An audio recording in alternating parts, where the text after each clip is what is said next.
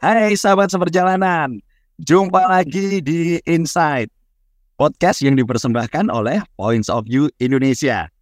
Kali ini bersama saya Agustinus Sanjaya, kita akan membahas tren terkini di dunia people development. Tentu saja kita akan membahas banyak hal yang berkaitan dengan Anda, para human capital practitioner, coach, trainer, dan siapa pun Anda yang bergerak di bidang pengembangan manusia. Dan di episode session 2, episode 4 tidak terasa ya, sudah session 2. Kali ini kita akan membahas satu tema yang sangat menarik, yaitu bagaimana menghadapi kunci yang anti perubahan. Wow, ini seru banget ini ya, pasti dialami banyak coach ini ya, seru. Dan untuk itu bersama kita semua sudah hadir narasumber kita, ini narasumber tapi sekaligus sahabat juga ya, uh, sudah hadir Margaret Brigita atau yang biasa kalau di Points of View kita nyebutnya KKM gitu ya. Margaret, M apa kabar? Halo, abang aku satu ini. ini juga panggilannya panggilan saya yang Kacai. Ah, ah, ah. Iya kepanjangan kalau Agustinus Sanjaya ya. Panggilannya M juga. Oke, okay, M ini aku manggilnya M ya. Margaret. Oke. Okay. M ini adalah human capital practitioner juga teman-teman. Jadi kalau bicara coaching, kalau bicara keHR-an dia ngalamin banyak karena dia saat ini banyak bergelut di area uh, learning development di sebuah perusahaan gede ya, nggak usah saya sebutin namanya. Tentu saja nyenggol-nyenggol HR, nyenggol-nyenggol coaching ini ya, seru ya. Oke, okay, M, langsung saja ya. Kita ngobrolin tema ya. Yes, Sehubungan dengan coaching yang anti perubahan. Banyak nggak sering ngalamin nggak? Atau jangan-jangan saya juga pelakunya. aku aku yang seru kalau sama, ngobrol sama M itu dia selalu sering pawas diri teman-teman. Jadi dia mesti ngaca. Ya mungkin ya. Tapi sejauh yang M alami ketika M jadi coach ketemu dengan coach gitu ya. Uh, apa uh, sejauh sejak dulu sebelum di perusahaan yang baru ini ya uh, bergumul dengan dunia coaching, pengembangan sumber daya manusia eh, pengalaman-pengalaman ini apa ya mewarnai sering ditemukan atau malah jarang ya bisa jadi M? Wah kalau ngomongin uh, esensi tadi ya ngomongin di area anti perubahannya kan ya mungkin ini juga aku temui nggak cuma sebatas di sesi coaching nih Kak Jai. Maksudnya sehari-hari gitu kan ya dalam berdinamika pokoknya selama ketemu sama manusia deh gitu kan. Nah itu sering kali muncul dinamika walaupun nggak langsung berbicara anti ya, tapi yeah, yes. mungkin resistensi gitu ya, menyebutnya mungkin agak pas gitu. Resistensi mulai dari yang kadarnya itu tipis-tipis sampai yang kadarnya tebel gitu kan. Resistensi terhadap perubahan. Dan itu wajar sih aja nih. Ya, nah ini ini ini yang menarik ya. Uh, perubahan itu adalah keniscayaan gitu ya. orang dia nggak mau berubah. Jadi uh, sejauh analisamu ini pertama nih, eh, apa sih yang yang sering kali jadi alasan atau jadi apa ya background berpikirnya mereka itu apa sih? Apa yang sering kau lihat dan kau temukan? Tapi aku masih disclaimer dulu ini Kak Jai. Kalau ngomongin perubahan, artinya ketika seseorang memutuskan tidak ingin berubah itu kan sesuatu yang langsung jelek loh. Ya. Benar ya. Ini uh, aku harus garis bawah itu dulu. Ini ini pilihan juga kan? Ini pilihan ya. juga Betul. Betul. Contohnya dia ini udah orang yang katakanlah integritasnya tinggi. Apa yes. perlu berubah? Ya, jangan dirubah ya justru malah ya kan. Ah. Ini nilai-nilai baik yang sudah dia punya itu yang dipertahankan, betul kan? Hmm. Itu yang dijaga, itu kan makanya warisan budaya, warisan nilai-nilai itu kan harus dipertahankan justru. Iya kan tantangannya itu harus dipertahankan, nggak boleh berubah. Ya. Nah, makanya apa ya perubahan itu juga relatif dia ketika seseorang memutuskan berubah dari tidak berubah uh, mesti aware juga nilai manfaatnya apa dulu nih gitu. Tujuan di balik itu tuh apa? Kalau kalau katakanlah ini koridornya udah tahu nih gitu ya. Memang ada kebutuhan memang harus berubah tapi kemudian yang bersangkutan ini enggak misal gitu ya. Contoh yes. contoh misal mau nggak mau nih makin ke sini yang namanya teknologi berkembang. Betul ya. Sekarang semua oh apa meeting aja harus bisa online supaya bisa anytime anywhere gitu. Tapi karena belum apa belum terbiasa meeting online, jadi kayak resist gitu ya ketika Ya. eh apa ada satu pergeseran culture yang semua serba online. Kayak Hmm. kemudian alasannya aduh nggak nggak enak online itu ketemu aja deh dan seterusnya. Yang akhirnya kemudian membuat eh apa meeting itu jadi nggak efektif ya kan harus tunggu-tungguan, tung Mm. cari waktu yang benar-benar bisa ketemu gitu ya dan seterusnya. Nah, ini kan sebenarnya ini dalam konteks yang seseorang itu udah tahu harusnya ini udah harus berubah. Betul ya. Dia sebenarnya secara sadar, eh, secara kognitif pun ya dia tahu ini harus berubah, tapi masih ada keengganan, keengganan. Nah, mungkin aku akan lebih bisa ngomongin di area situ nih. Nah, Untuk khususnya orang-orang yang tahu dia harus berubah, tapi dia masih merasa enggan, gitu ya. Ya, ya, ya. Oke. Oke, Nah. menarik, menarik. Hmm, Artinya ini banyak di area perubahan budaya, perubahan kebiasaan gitu kan ya. Jadi banyak di area situ ya. Mm-mm. Dan kalau ditanya kenapa sih seseorang itu tadi kan gitu ya pertanyaannya utamanya. apa yang mereka pikirkan, apa yang sebenarnya terjadi gitu ya pola-pola yang eh, terbaca dari mereka-mereka yang resisten gitu ya terhadap perubahan. Nah ini aku sih eh kalau ngomong pengalaman ini kan takut takut masih dianggap ini ya belum banyak seperti para pendengar di sini gitu. Jadi makanya Margaret juga mau eh, ambil referensi juga nih Kak Jai. Sekalian kita juga belajar sesuatu ya. Nah, di sini Margaret itu mau ambil referensinya dari si Kotter dan Schlesinger. Nah, ini sebenarnya sebenarnya ini hal yang umum juga kalau teman-teman udah belajar change management. Ya, ya. Wah, ini Scott ini Hmm. punya change management ini ya. Nah, di situ Kotter itu bilang bahwa ada empat top reason gitu ya, kenapa people itu, kenapa manusia itu resist to change, resistan terhadap perubahan.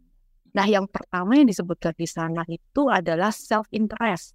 Nah, ini adalah tipe-tipe orang yang memang fokusnya itu masih sempit ya, bisa dibilang begitu, masih fokusnya itu ke dirinya sendiri. Gitu. Contohnya apa? Contohnya misal ketika kita mau ajak eh, si coach ini untuk expand gitu ya, expand dirinya. Ya. Dia tahu gitu.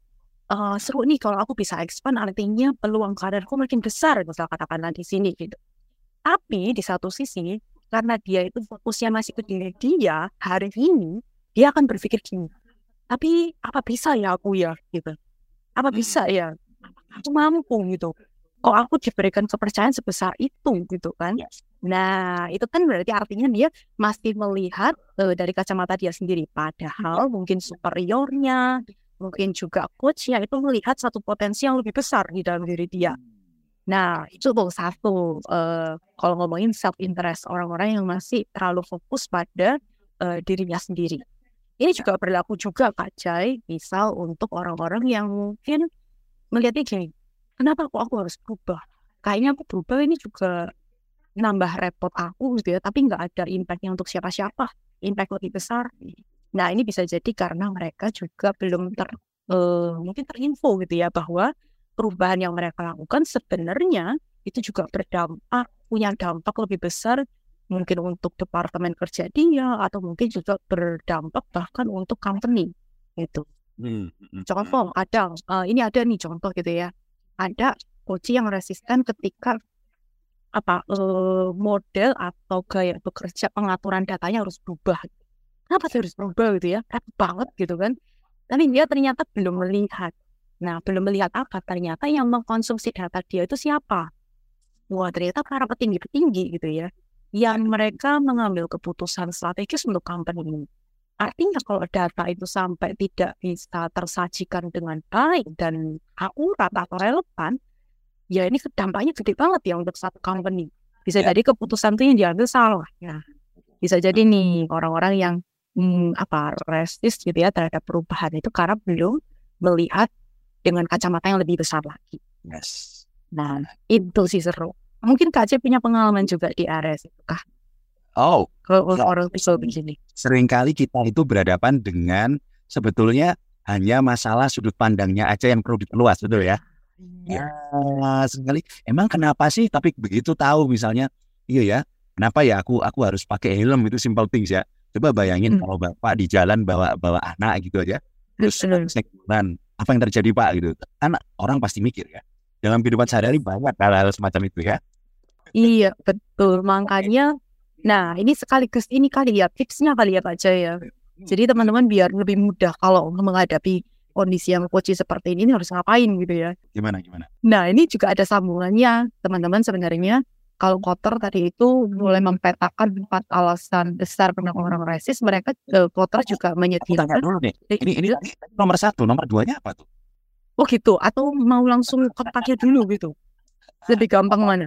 Ah, sharing, sharing, sharing aja. Satu, dua, tiga apa sih yang Oke, langsung sharing ya. Nah, Ah. kalau yang kedua itu, kalau yang satu tadi itu kan self-centris gitu ya, self-centered Ah. gitu. Hmm. Yang kedua itu mereka memang takut atau eh, bisa jadi salah paham, nggak tahu, eh, nggak tahu kenapa mereka harus berubah. Oke. Bisa jadi misinformasi gitu ya. Bisa jadi ini kalau dalam konteks coaching karena kita nggak clear. Ini coaching tujuannya apa? Ya, ya. Ya enggak. Nah, Oh, terutama kalau teman-teman di corporate itu kan sering kali jadi begini nih persepsinya. Takut banget. Aduh, kalau nanti di coaching itu dipanggil cuman buat dimarah-marahin karena nggak capai target. Hmm. Ternyata belum tentu karena karena mungkin bisa jadi karena dia dengar dari pengalaman teman-temannya yang lain dipanggil coaching itu mereka mendapatkan perlakuan semacam itu. Tapi kan belum tentu ketika dia dipanggil coaching juga untuk hal yang sama. Nah, ada kesalahpahaman di situ. Jadi mau masuk ruang coaching udah resist dulu tuh. "Uh, aku bakal disalah-salahin nih. Nah, itu yang kedua, misunderstanding atau takut ya. Yang ketiga, kenapa resist terhadap perubahan itu karena mereka memang prefer untuk ya gini aja deh gitu. Gak rela, ini orang-orang yang gak rela melepas kenyamanan. Ah, Nah, kan gitu. ini ini yang di zona nyaman ya. Ini yang di zona nyaman karena Ah, kan effort ya memang ya kalau orang itu mau Ya. bersanding dengan perubahan, catch up dengan perubahan. Dan yang keempat ini adalah orang-orang yang paham penting memang harus berubah, tapi dia nggak setuju dengan perubahan eh, rencana perubahan itu. Jadi kayak Hmm. dia itu seakan-akan punya rencana yang lebih baik. Kenapa kok harus berubahnya begitu begini aja kok oh, gitu kan? Kayaknya lebih tepat. Gitu. Nah ini yang disebut dengan apa? Difference assessment situation. Oke oke oke. Iya aku sering-sering ketemu juga ya kadang-kadang kalau sudah di level manajer manajerial apalagi ya. Iya, yang atas-atas. Ya betul, background berbeda, ilmunya sama-sama tingginya lalu wah ini seru nih. Hmm, betul. Kenapa kok harus cara itu? Kenapa nggak cara ini? Ya. Ah, betul betul betul. Oke, Gitu. ada empat hal ya tadi ya. Hmm, Gimana pertama eh, yang sering menjadi penghalang adalah self interest. Artinya fokusnya masih sempit, fokusnya ke diri sendiri. Wah, ya aku aku kok kudu berubah. Nggak dapat info yang cukup. Lalu yang kedua adalah eh, misinformasi tentang ya bisa jadi eh, goalnya, tujuan bisa jadi tujuan coaching, ada misinformasi di situ. Lalu kemudian masih berada di zona nyaman, nggak rela kalau harus Iya. berjuang. Lalu yang keempat, different assessment tadi ya, artinya punya hal yang berbeda yang bikin dia nggak setuju. Dia juga punya basic yang cukup kuat. Oke, so tipsnya apa nih untuk menghadapi empat itu? Kasih dong tips kita buat kita. Tips dia ya, oke. Nah ini ya, Margaret juga pakai pendekatan psikoter juga kali ya, karena sebenarnya komplit Hmm. tuh kalau di Hmm. pembahasannya Potter. Mereka punya enam pendekatan juga bagaimana mengelola resistensi orang-orang yang resisten terhadap perubahan. Nah enam ini kalau sebenarnya kalau menjawabi eh, keempat alasan itu ya, nah yang Ah. pertama itu edukasi dan komunikasi. Jadi sebenarnya ini adalah tips menghadapi yang tadi tuh untuk orang-orang yang misunderstand Hmm. yang tipe kedua tadi. Karena mungkin kayak tadi ya clarity tujuan coachingnya nggak jelas ya maka harus dikomunikasikan ya gitu. Ah, Jadi pada saat entah ini nanti konteksnya misal coaching profesional, nah intinya ya kan mesti clear ya. Kalau kita tahu di ICF sendiri eh, kan ada tuh core kompetensi mereka yang menyebutkan establish and maintain agreement. Itu kan tahap-tahap awal banget. Bagaimana coach dan coaching itu harus sepakat dulu ini apa coaching plan-nya seperti apa, goals-nya mau ke mana gitu kan. Nah kalau untuk teman-teman yang melakukan coachingnya itu di organisasi, kadang coach sama coach itu dipasang-pasangin gitu ya. Kadang Ah. ada kebutuhan dari hajinya misalnya. Mm, mm, Nah kalau kayak gini artinya semua stakeholder yang terlibat harus harus bikin agreement yang satu sama lain itu Ya, ter apa teroki ya intinya. Konfirmasi ya. Hmm. Bahkan siapa coachnya, coachingnya juga harus tahu di sana. supaya menghindari yang namanya tadi misinformasi, misunderstanding, Hmm. edukasi dan komunikasi. Dilakukan di awal ya. Pernah nggak di tengah-tengah macet lalu kemudian di review lagi gitu? Bisa ya? Bisa jadi karena dinamika ini ya kadang coach itu kan juga eh, kadang di, udah di plan nih coachingnya ya pertemuan satu dua tiga nanti alurnya seperti ini. Kadang kan di tengah-tengah kita nggak pernah tahu ya. Coach kadang bisa jadi terima atau dapat masalah yang mendadak gitu yang kepingin juga dibahas di ruang coaching. Ya, ya, ya. Kalau kayak gitu sih tinggal di review lagi sebentar. Kita parkir dulu ya yang itu. Kita kembali dulu kemarin agreementnya seperti apa. Kalau memang kita butuh extra session untuk bahas yang tadi tambahan ya nggak apa-apa juga. Hmm, hmm, hmm, hmm. Oke, oke, oke. Itu tentang gimana kita mengedukasi sejak awal ya. Iya. Mengkomunikasikan bikin agreement dengan baik. Mantap, Em. Oke, oke. Apalagi, Em? itu tadi untuk menjawab yang tipe dua. Tipe satu yang tadi masih self focus, self interest, mereka akan lebih tepat kalau pendekatannya pakai ini. Ya memfasilitasi, ya mensupport mereka gitu ya. Kalau di quarter nyebutnya, termasuk juga participation and involvement. Nah, Nah, jadi kalau ngomongin fasilitasi dan support bisa jadi kayak tadi tipe-tipe orang yang ragu dengan dirinya, nggak yakin gitu ya. Nah, maka sebenarnya coach juga mesti juga apa kreatif ya. Oke, apa yang bikin kamu nggak nggak yakin dengan dirimu? Apakah karena dari sisi knowledge dan skill itu belum kompeten, belum mumpuni, misal kayak gitu ya? Makanya kalau menemukan permasalahan di sana, ya maka coach juga bisa merekomendasikan coach juga itu untuk ambil training kayak ambil apa pembelajaran kayak gitu ya yang eh, secara skill dan knowledge itu jadi bisa tercover dan itu menambahkan kepercayaan diri. Ya, perannya bisa di situ tuh untuk melakukan Ya. konsultasi, support, Ya. serta mengajak si coach ini juga berpartisipasi dan involved dalam prosesnya. Nah, ini ini tantangan nih, KM. Butuh, bener nggak sih? Butuh sabar karena diajak ngebut nggak bisa karena dia masih kecantol di situ ya kan? Kita harus apa ya? Kalau orang bilang ngulitin di sisi mana ya? Kamu tantangannya di mana sih? Apa sih yang bikin kamu ya kan? Nyali Iya. satu-satu. Oke, oke. Karena tadi kan kayak konteksnya Kak Jai, Kak Jai bilang orang, ini coach kita itu masih kacamatanya kacamata saat baru satu kacamata ya sudut pandangnya satu. Jadi kan justru kita mau tarik dia supaya sudut pandangnya lebih luas lagi gitu kan. Iya, iya. Nah, ya. kita perlu memfasilitasi itu apa ya mainan apa yang bisa membantu dia untuk expand their points of view gitu. Hmm, Karena di sini coach harus juga jeli ya melihat ngedengerin kata-kata kuncinya apa sih yang bikin sulit gitu ya. Lalu diekspand di situ. Yes. Ini, ini ini kalau nyambung ke points of view ya teman-teman. Points of view Indonesia juga kita tahu ada pause, expand, lalu difokusin lagi, lalu oke oke siap siap AM. Lanjut lanjut lanjut. Nah, untuk tipe yang ketiga, yang tadi untuk orang yang, aduh, nggak rela melepas kenyamanan nih ya. nah, ini tipsnya mungkin bisa pakai ini pendekatan Kotter yang dia bilangnya explicit and implicit coercion. Wah, ini apa sih bahasa gampangnya? Ini lebih ke arah bagaimana kita dalam tanda kutip ya, agak memberikan satu ancaman sih. Ini pendekatan yang agak menakut-nakuti gitu ya, kalau Kotter bilang. Karena ini adalah orang-orang yang apa ya udah kadung nyaman di posisinya. Nah, caranya rate-nya atau coercionnya itu seperti apa? Misal dalam konteks coaching profesional ya Kak Jai, itu Ya. kenapa kita kan selalu mendorong ya coaching itu jangan sampai free. Tuh, Ya, karena kalau coaching itu free, nggak ada berbayarnya. Nah, Ya. coachingnya itu komitmennya lemah, betul ya? Nah, itu kan juga termasuk something yang apa itu? Explicit coercion bahkan ya mungkin ya. Ya, aku udah Kita- bayar ya. Udah bayar. Jadi kalau aku nggak berubah, aku yang rugi. Eh, tapi kalau di perusahaan gimana tuh? Artinya kan gini, eh, Hmm. ya kan kita sama-sama ada di satu atap gitu kan?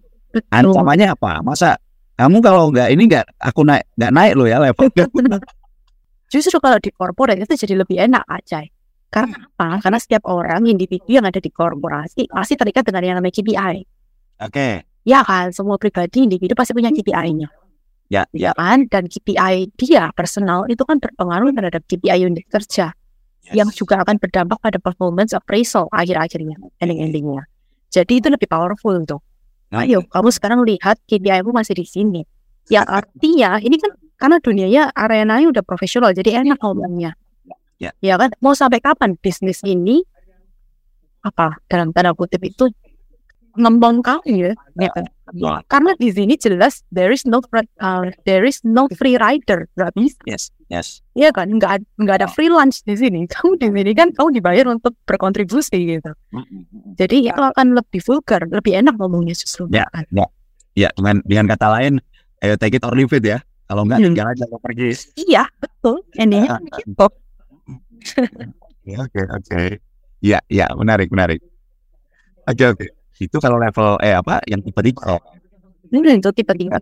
Nah, yang tipe keempat ini kan orang-orang yang sebenarnya kayak tadi ya, orang-orang yang sebenarnya punya akal, punya pengetahuan cukup oke.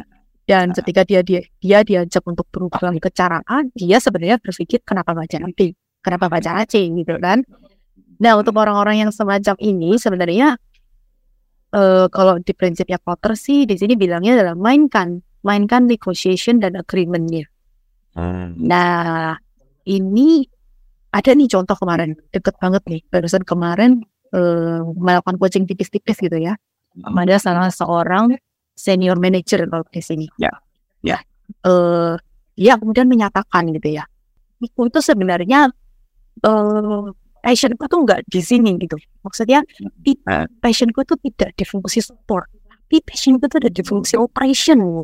Nah, tapi superior aku itu memang mempercayakan aku untuk eh, di area support ini gitu. Heeh. Tapi sebenarnya aku tuh ya kalau bisa itu belajar di area supportnya jangan lama-lama. Secepatnya aku pengen kembali ke operation. Nah, ini kan orang-orang yang resist juga kan, Ya. yang termasuk ya. Padahal dia dipercaya dan artinya even dia sudah berjalan almost 8 months, 8 bulan berjalan dengan peran barunya di fungsi support, dia berprestasi, bukan nggak berprestasi loh. Dia berprestasi gitu. Tapi dalam hati kecilnya dia nggak kepingin ke sini lama-lama. Dia kepingin kembali ke operation gitu kan. Nah akhirnya mulai itu terjadi di dalam sesi coaching. Aku juga mulai menawarkan. Nah ini niknya. Oke Pak, kalau kamu punya passion yang memang di area operation, berkenankah kamu gitu ya, ketika apa eh, di mainanmu sekarang di fungsi support ini tetap berjalan karena masih belum ada pengganti di situ. Tapi setidaknya kamu mulai dikasih mainan baru lagi di operation. Jadi tidak meninggalkan tanggung jawab yang sekarang masih dipegang, tapi untuk mengakomodir atau menga- memberikan makan ya feeding untuk passion dia supaya apinya masih tetap nyala, ditambahin mainan yang berkaitan dengan operation. Ah. Negonya kan di situ akhirnya. Ya, ya, ya. Belajar memahami sebetulnya egonya apa ya. Ya tetap balik-baliknya ke situ tapi mau nggak belajar hal yang lain dulu. Nah ini kalau di konteks coaching kan artinya kita benar-benar di dalam sesi coaching mesti kenal ya drivernya seseorang itu apa. Betul, betul. Nah sehingga coach juga bisa selalu apa ya mengekspos area itu buat si coachingnya supaya semangat nanti pada saat dia juga doing apa commitment action plan-nya juga komit ya di sana. Betul, betul, betul. Oke, oke. Menarik. Jadi at least ada empat ini ya.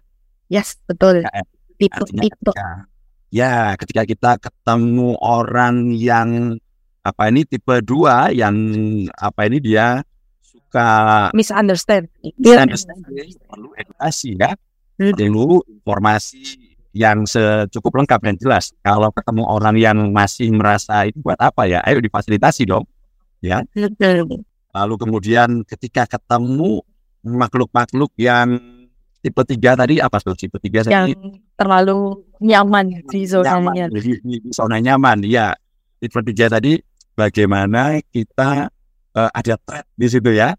Ya. mana It's a nice way ya. ya dengan cara yang yang cakep yang jelas ya. Lalu kemudian tipe empat tadi yang value-nya berbeda adalah bagaimana kita ada negosiasi di situ ya. Bagaimana kita mulai ya ini ini main-main dengan diplomasi ya. Drive. Hmm.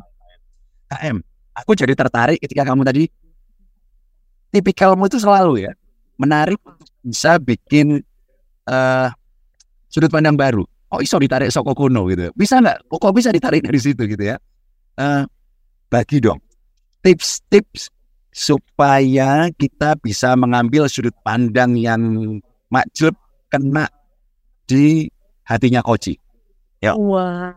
dia jadi gini iya ya kenapa gue nggak mikir itu gitu kamu sering melakukan itu aku menandai itu Oh gitu ya. Ah, Oke. ah, Iya dong, kita udah lama berhubungan gitu loh. Jadi tahu, aku hafal kamu. baca polanya ya. Nah mungkin ini ada juga yang mungkin terbaca juga di kaca ya. Mungkin ya terdengar klise. Mungkin ini terdengar klise di di telinganya teman-teman.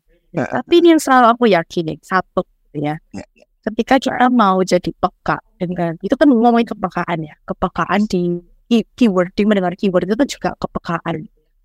Pertanyaan yang satu, apakah saya sendiri itu juga peka dengan diri saya? Bang? Eh yang ini ya mesti balik ke coachnya sih Ya, ya. kalau saya sendiri sehari-hari itu terlatih ya, terlatih menandai diri saya sendiri. Kenapa saya punya pola semacam ini? Itu yang terjadi juga di pagi hari ini. Ya. Belakangan ini aku mulai gampang baperan ya, cepat gampang marah. Ini apa yang terjadi di aku? Apa yang apa yang men-trigger ini?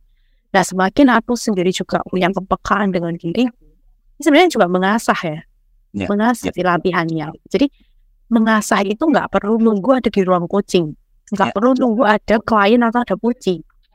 Every day, every time, every minute, aku pun juga bisa melatih itu dengan diriku sendiri. Mau latihan powerful questions ya, latih aja, tanya ke diriku sendiri gitu kan. Apa trigger yang men-trigger ini sehingga aku jadi baperan nih?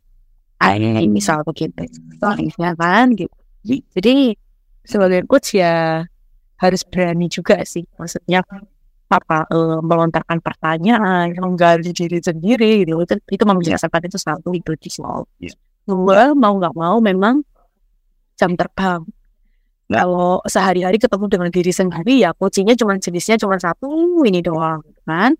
Tapi kalau ternyata punya kesempatan coachingnya makin banyak dengan karakter latar belakang, latar belakang budaya, latar belakang ras yang berbeda-beda, itu akan menambah kasanah gitu ya. Atau apa eh, sudut pandangnya coach juga ya. Oh ternyata kalau kalau culture-nya dia latar belakang family-nya seperti ini, gaya berpikirnya ternyata seperti ini ya. Kan jatuhnya jadi judgment ya kan Cai. Ya, Tapi ya. berusaha understanding. Semakin banyak coaching itu beragam itu melatih untuk kita untuk bisa understand them one by one. Dan menemukan cara baru yang berbeda. Iya betul. Gitu. Jadi dua itu sih mungkin ya sosial media. Eh tapi tapi aku kena banget di yang pertama ya. Artinya gini, sering kali itu kita terorientasi kita ke coaching kita gitu kan. Wah ini coachingnya yang bermasalah, coachingnya sulit banget. Terus kita nyalain coaching gitu kan. Padahal sering kali ini ini teman-teman kalau yang dengerin podcastnya Points of View, kami di Points of View itu banyak belajar ketika begini. eh melihat pantulan gambar di kartu kalau kita di Points of View kan main eh visual ya aman Betul. pantul ke diri kita loh. Artinya kalau klienku ini kok sulit, sulit ya, sulit masuk, sulit. Se se sebentar, jangan-jangan saya juga saya itu sulit ya ngomong ke diri saya kalau ini mudah ya. Saya nggak nemu jalan juga gitu kan. Artinya ini latihan dasar ya Kak Margaret ya, yang harus sering di, direfleksikan sama coach untuk bagaimana dia nge-coaching diri sendiri dulu, menemukan hal-hal baru, sudut pandang baru tentang dirinya gitu ya. Betul. Iya, iya. Tapi Kak Jaya, aku jadi keingat sebenarnya ada satu faktor juga yang gak kalah penting. Nah, nah, Ngomongin dengan kepekaan atau kayak tadi ya, tahu eh tembakannya di mana. Yang ketiga adalah belajar. Nggak bisa, itu nggak bisa bohong ya.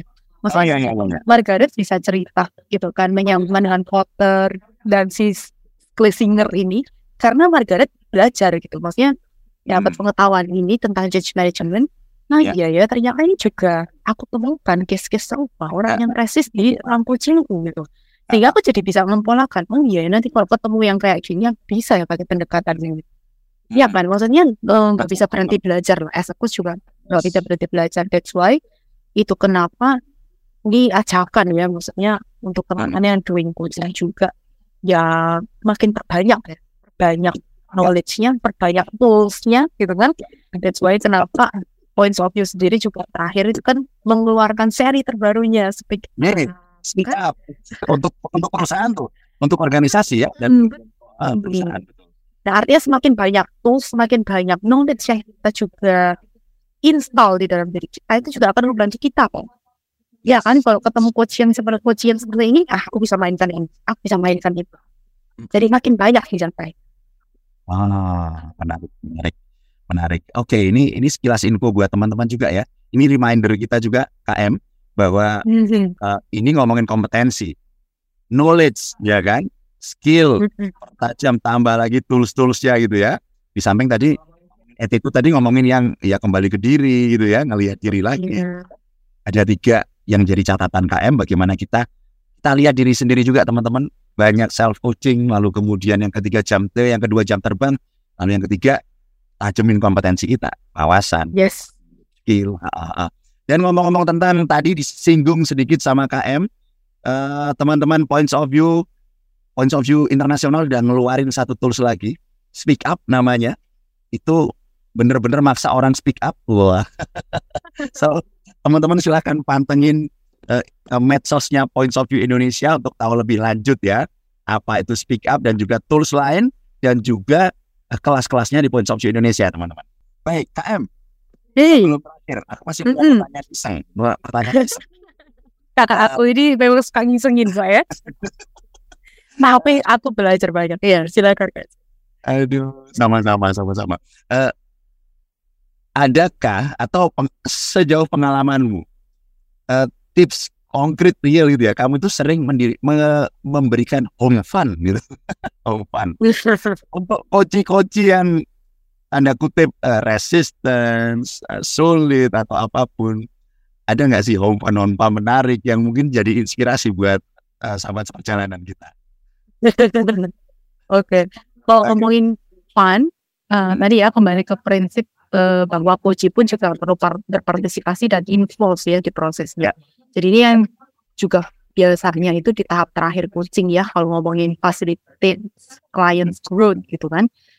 Ini yang penting banget ketika mereka menyusun apa ya next step itu juga nanti fun dari sudut pandang dia. Jangan sampai cuma dari kacamatanya si coach nih Hmm, fun ya. buat M tapi kemudian nggak fun buat coaching. Nah itu pentingnya juga M juga mesti kenal funnya dia apa. Oh funnya dia le- lewat games ya. Ayo kita kemas dengan cara games gitu. Misal katakanlah dia suka doyan dengan games. Games itu em, pasti berhubungan dengan skor ya. Ya. Nah ya udah tinggal dibuat eh, scoring game gitu aja. Misal katakanlah. Nah ini kenal. Misal kenal coachingnya juga.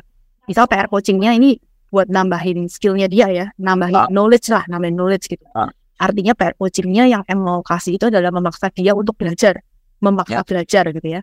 Ya udah in a fun way games gitu. Oke, kalau games itu kan berarti kamu mainnya audio visual. Ya. Ya Ya. kan orang ini pasti audio visual. Jadi ya udah. Jadi cari pembelajaran di YouTube. Oke, cari pembelajaran di YouTube yang relate dengan topik-topik itu. Hmm. Terus Hmm. kemudian kalau kamu bisa ngumpulin sekian menit pembelajaran, kamu akan dapat sekian poin. Sekian poin. Nah, nanti sekian poin bisa ditukerin jadi berapa diamond. podcast? Nanti sekian diamond gitu ya. Nanti kamu bisa tukerin dengan hadiah. Aku siapin. Jadi kalau kamu mau tuker hadiahnya gitu ya, mungkin ya hadiah-hadiah kecil gitu kali ya, misal Ah. tiket nonton di XX1 gitu ya, itu bisa ditukerin dengan sekian diamond misalkan gitu. Ya, benar gitu. Jadi Ah, ah, mesti kreatif pintar-pintar mengemasnya itu dengan gayanya Puji. Funnya dengan gaya Puji. Ya kan, betul kan, teman-teman sahabat perjalanan. M ini selalu ya, ada aja dapat gitu ya. Tapi ini ini garis bawah buat kita juga bahwa kita tadi terkait dengan kompetensi, artinya kita mesti paham juga wawasan kita tentang gaya belajar ya kan, KM Iya. macam-macam yang itu kemudian bisa dikoneksikan lagi sehingga jadi fun, jadi menyenangkan dari versi coaching juga hanya dari Iya. Oke, KM keren banget. Thank you, thank you. Ini Aku juga happy udah diajak sharing di sini. seru, seru, seru. Thank you, thank you. Aku jadi pengen baca lagi bukunya Kotor gara-gara ini. Oke. Oke. eh satu terakhir. Kalau aku dapatnya tadi yang nampol banget di aku adalah terakhir itu aku lama loh nggak self coaching. Eh, gara-gara sok-sok sibuk ya, wah kebanyakan event sana sini, waduh iya ya, waduh ini, ini bisa tumpul gitu kan. Aku kesenggol di situ. Ini insight buat aku. Nah, aku tanya balik untuk KM sendiri, apa sih kata kunci yang kemudian mau dijadikan garis bawah untuk sesi kita sebagai penutup? Ya. Aku dikasih tema ini sebenarnya juga jadi berefleksi ya. gitu. Ah, Artinya ketika menemui kunci yang resisten Ya. itu bukan jalan terakhir. Kayak itu bukan jalan apa ya penutup gitu ya. Bahwa coaching itu nggak bisa berlanjut. Tapi ayo kenali lebih dalam apa yang menyebabkan mereka itu resisten. dan justru mungkin itu area coachingnya di situ Ah, terus menemukan akarnya. Why? jadi jangan mandek ketika ketemu coach yang Yes, jangan berhenti di kalau di ponsel kita hati-hati dengan judgement. Waduh, angel, sulit, udah bad mark gitu ya. We understand them more Yes, lihat dari sudut pandang mereka juga. Wow. Oke, KM. Kalau bisa lebih lama tak ajak ngopi kamu ini. Sayangnya waktu kita terbatas, tapi thank you banget Margaret Brigita. yes thank you. Mas Sanjaya Agustinus Ya. Sanjaya Itu tadi teman-teman obrolan singkat kita tentang bagaimana eh, tips trik bagaimana kita saat ketemu kunci-kunci yang tanda kutip bisa jadi sulit buat kita ya, yang resisten bisa jadi atau apa pun. Nah, kalau teman-teman punya insight pun, yuk boleh dong kapan-kapan dibagiin ke Points of View Indonesia supaya jadi ide, jadi tema baru untuk iya, insight ya, podcast dari Points of View Indonesia yang pasti setiap saat akan menyajikan tren terkini di dunia people development ya untuk siapa pun Anda yang bergerak di bidang pengembangan manusia, coach, trainer dan siapa pun Anda. Dan terima kasih KM dan teman-teman sahabat perjalanan sampai jumpa di episode Insight mendatang. Sampai jumpa, terima kasih. see you thank you Thank you KM.